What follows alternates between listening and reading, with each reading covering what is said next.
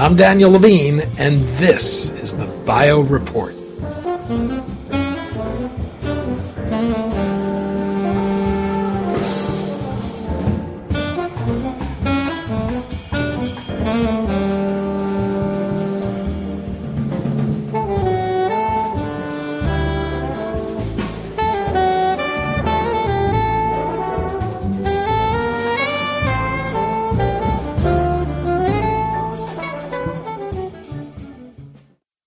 A new government report finds that healthcare providers in the United States are increasing their adoption of health information technology, but their willingness to do so is tied to the incentives available.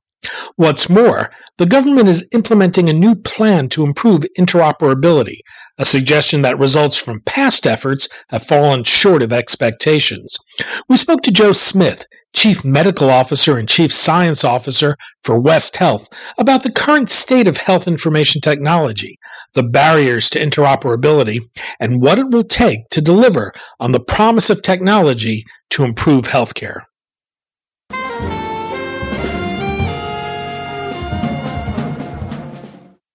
Joe, thanks for joining us. It's a pleasure. Thank you so much for having me.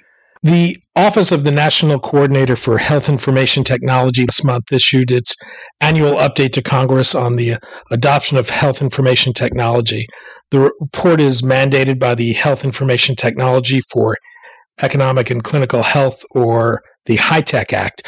I want to get your thoughts on the report and how healthcare systems are doing in terms of adoption of health information technology. I thought it would, for the benefit of listeners, be good though if we started with what the billions of dollars that are being invested in health information technology is supposed to be doing. How is it going to transform healthcare? And in an ideal world, where is it going to be taking us from what and to what? I think the vision of how health information technology can transform healthcare delivery is something that most people can quickly identify with, understand, and sign up for. I think that the notion that information, viewed as the lifeblood of healthcare and healthcare delivery, ought to flow from the first time it's written down to every other time that it's needed, and that we ought to smoothly integrate up our understanding over time so that a person sick in Poughkeepsie today can benefit from an understanding of how a similarly ill patient was treated last week in Philadelphia. I think we want to have, a smart and learning healthcare delivery system, and that information technology offers the promise of moving information, at the speed of light or at the speed of electronics, to make sure that everyone in the ecosystem is maximally informed, and that we can do so without continuously asking patients the same questions in different settings, or asking them to remember things from one setting to another, or trying to reach the engaged provider for a prior episode now when their patient presents in a different place with a different issue. And so I think the vision of a smart, informed, ever-learning healthcare system is really what we've all signed up for. Well, the numbers in the report suggest there's growing adoption of electronic health records, but that's not without some concern. Healthcare providers that are not eligible for incentive payments have been far less aggressive about adopting these systems. How much of a concern should that be? Well, I do think that's telling. I mean, the opportunity for these systems to have great value, I think, is inherent in the technological capability. But the particular instantiations, the particular solutions, are such that for many, you needed an incentive to be in place before people would buy it. And so that's not typically what happens with, a market innovation. That for Apple to be a success, no one had to incentivize people to buy iPhones. They fit a natural need, and people understood it. And they used user-inspired design to create solutions to problems people experienced, and that these were effective solutions. I think when you see a system where adoption is preferential, where there's an incentive, and it falters or it lags in areas where there isn't an incentive for its adoption, I think it's telling that we haven't yet solved the problem as experienced by the users? A word that's near and dear to your heart, and one that's a big issue in arriving to this promised land of health information technology, is interoperability, the ability for different electronic health record systems to share data, and for the devices and machinery within the healthcare system to capture and share data. The report is less encouraging on that front. What is the state of interoperability? Well, I think, you know, I think when you dive deeply behind that 8-syllable word, you appreciate that it may mean different things to different people. And I think that is in part some of the problem. I think if defined narrowly as you can, in fact, send some information in one system to another, even if you have to use the equivalent of a fax, an electronic fax, to do so. I think if that's your rather minimalistic definition, I think we've certainly enabled that. But I don't think that's what we need, or what the cognoscenti have imagined for interoperability. It's the seamless flow of information, or as the engineers would describe it, as semantic interoperability, to make a complex term even more difficult to understand. But it is the notion that information acquired in one place will be as useful in other places as it is there, and that people will understand its meaning and its relevance and its context, and that it will be available for query and will be available for use, and can be acted upon and then can be shared to all of the other agents in the process of healthcare delivery. And that, I think, both from the vantage point of health information technology, but also, and from our perspective, perhaps even more importantly, for the medical devices that are engaged in people's health, wellness, and sickness recovery, I think we don't yet have meaningful, semantic, seamless interoperability in the overwhelming majority of settings. And as a result, we ask providers, busy clinicians, to fill the gap and move information from one device to another, oftentimes transcribing it on their scrubs as they move around. And I think that's an inefficient and error-prone system for which, you know, we all struggle, with which we all struggle. Well, I mean, let's go a little deeper there. You know, maybe you can do this through an example, but, you know, explain why that matters and how it changes the way healthcare operates, or improves quality, or reduces cost.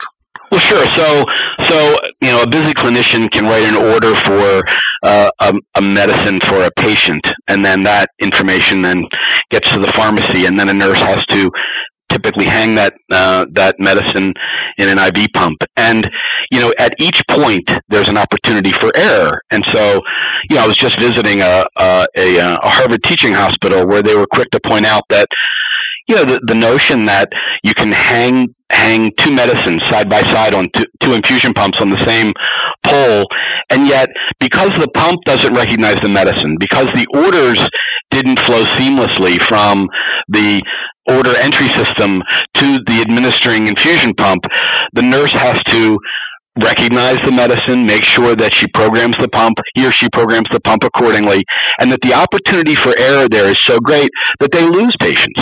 They lose patients because of the simple error of transcribing the infusion rate or programming the device incorrectly, when all of that can be readily managed if, in fact, the EMRs and the pumps work in an interoperable system, and the pumps can readily recognize the medicines as they're hung.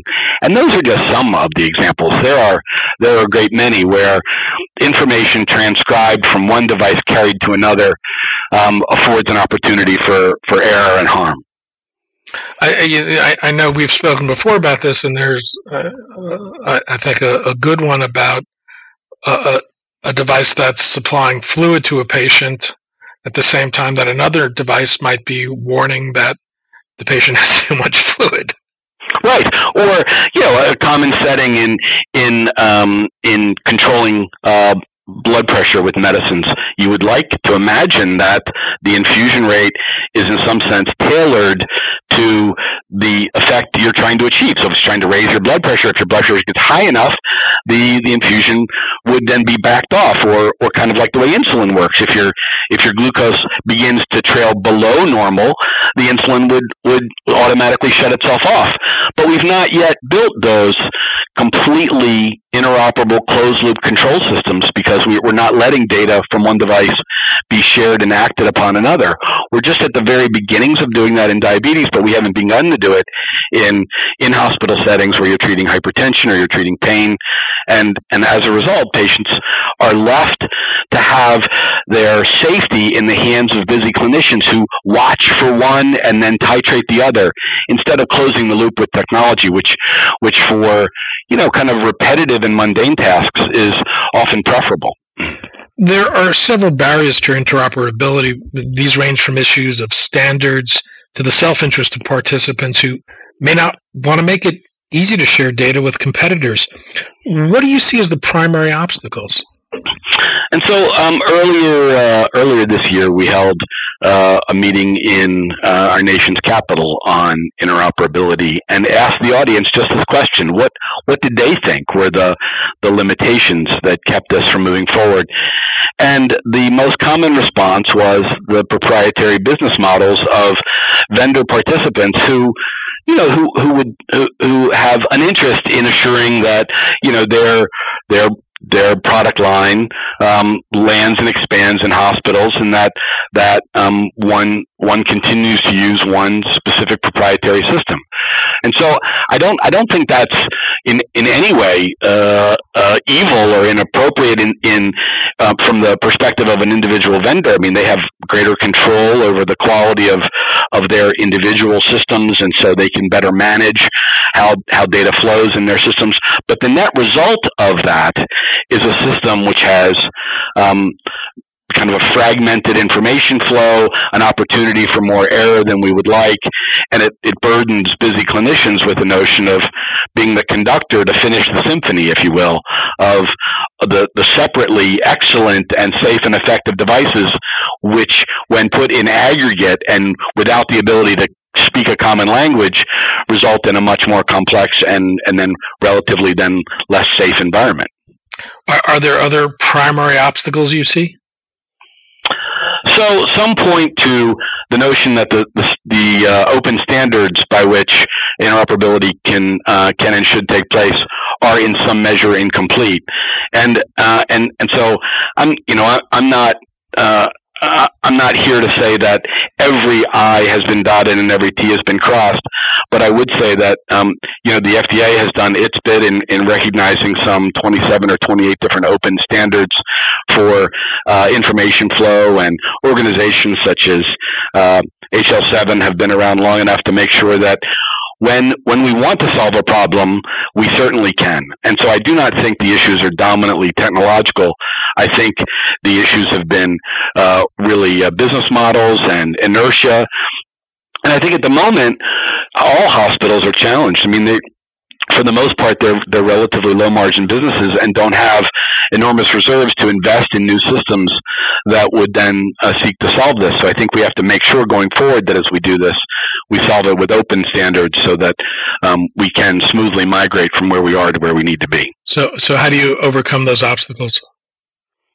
And so I think what we need to do is humanize the issue a little bit. I think interoperability as a kind of challenging 8-syllable word doesn't necessarily rise to the top of the list of the CEOs in every large hospital system.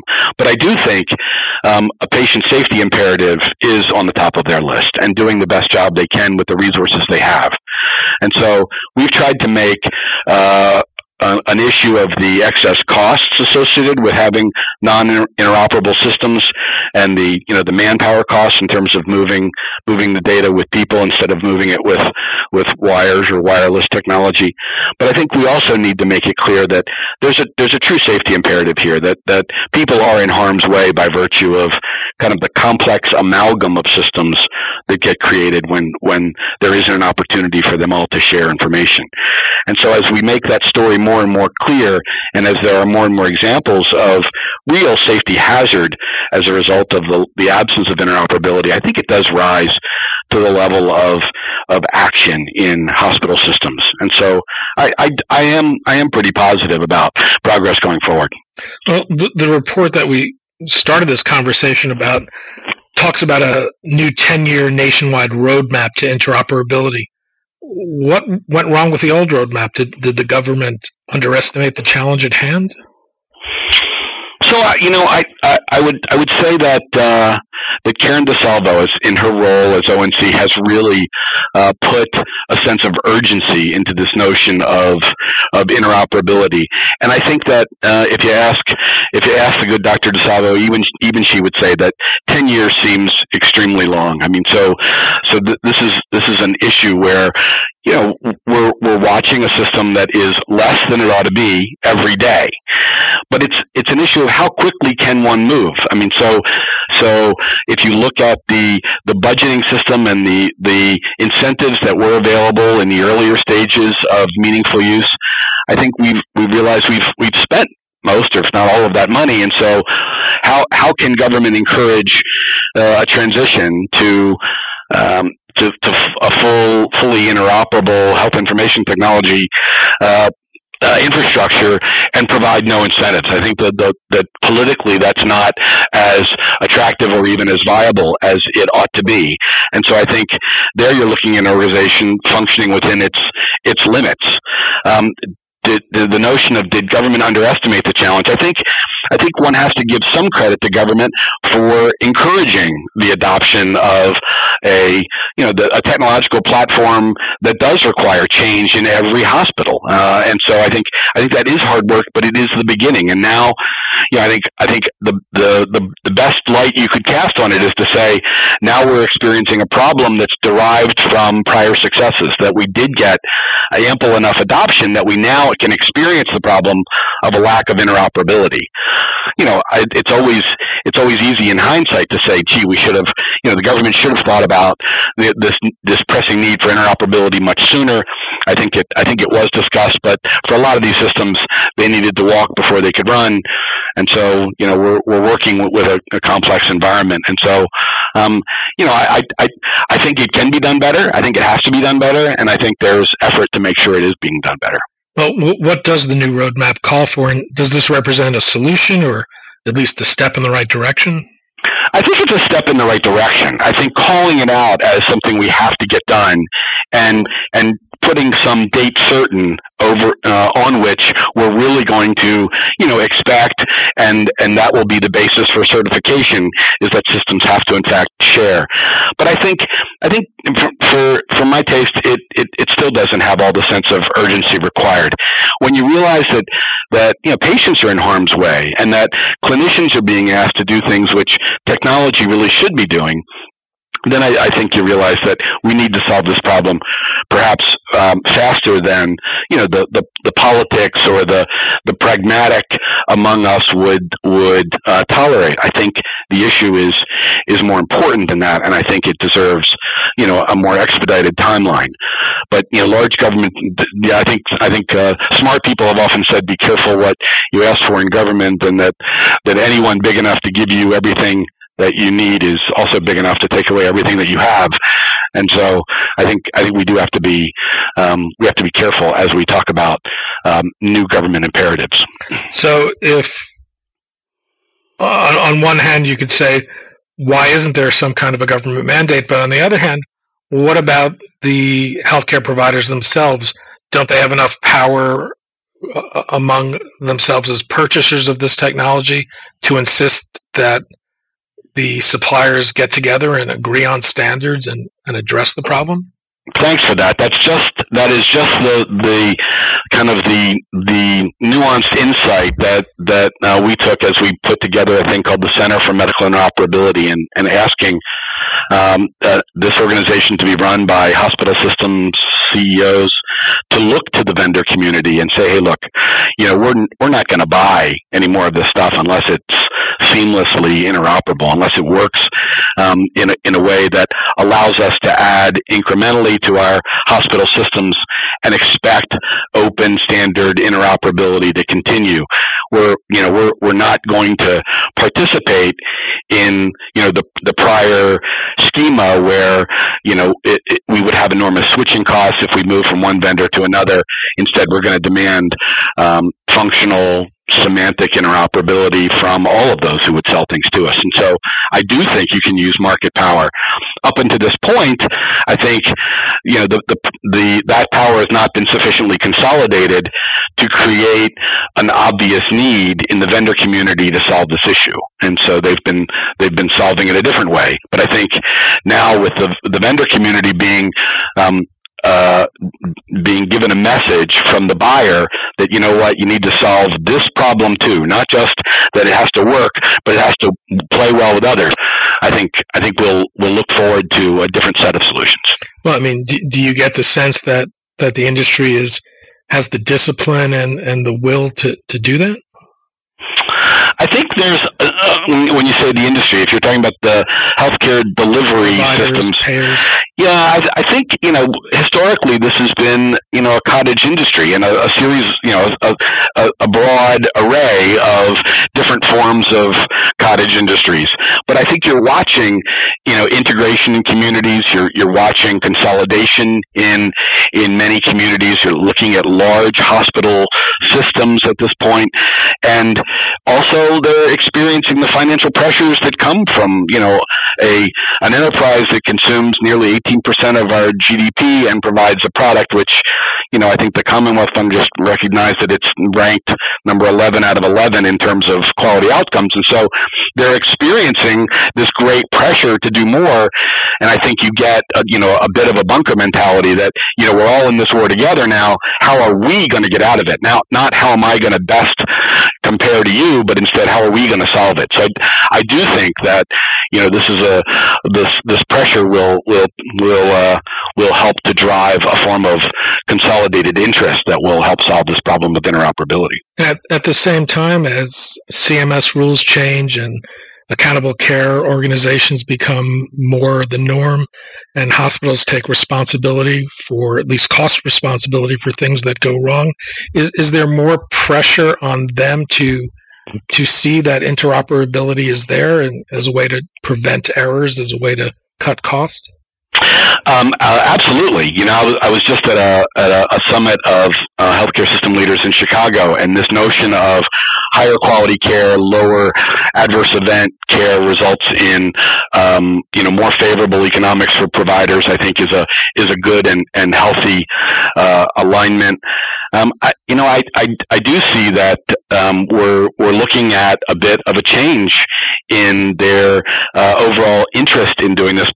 Particularly, another example is where you're looking at vertical integration in some markets where hospitals are in the same financial structure with post-acute care settings, and so that as integrated healthcare delivery networks complete the span from doing patient risk assessment in a population-based scenario to acute care settings to post-acute care settings. It's important to have information flow from the beginning prior to hospitalization all the way through to your recovery in a post-acute care setting. You want one information system that manages across those. And so there is this notion of I'm no longer an island, I'm actually an archipelago of islands, and all I have to share that information across all of them. So you're down in San Diego. You've got beautiful weather, an ocean view, a natural sunny disposition, as it were. What's the case for optimism for people who may live in a different kind of setting? So I'll share with you that in the last 10 days, I've been in San Francisco and Oakland and Chicago and Boston and Baltimore and Nashville. And the weather is different in all of those places, but the challenge is the same. I think we're all fighting this issue of unsustainable healthcare costs, an unsustainable logistical challenge of trying to deal with more and more aging seniors with a healthcare system that is not adding doctors as fast as it's adding patients. And so we all need to solve this this issue of a smart and learning healthcare system that works to be giving people what they need when they need it. And the only way we're going to do this is to have information flow seamlessly from where it's acquired to where it's best used. And people get that you know, we have the technology to do this. We experience it in our daily lives with Amazon and Google, and it's really time to experience it in healthcare. Joe Smith, Chief Medical Officer and Chief Science Officer for West Health. Joe, thanks as always. Thanks a bunch, Danny. Have a great day.